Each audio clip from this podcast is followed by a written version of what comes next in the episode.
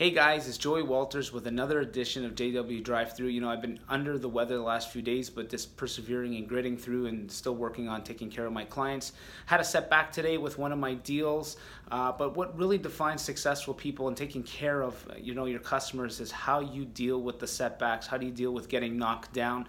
Uh, that what's really drives people uh, to succeed in this world. You know, people are posting things and everything looks so glamorous and easy, but at the end of the day, it's really the work behind behind the scenes that people don't see, getting up early in the morning, uh, working late nights, and, and working through tough negotiations and deals. So, with that being said, hope everybody had a great Monday and is going to persevere even if you're having a setback and have a great week. And remember, when it comes to real estate, your success is my passion. Have a great Monday, everybody.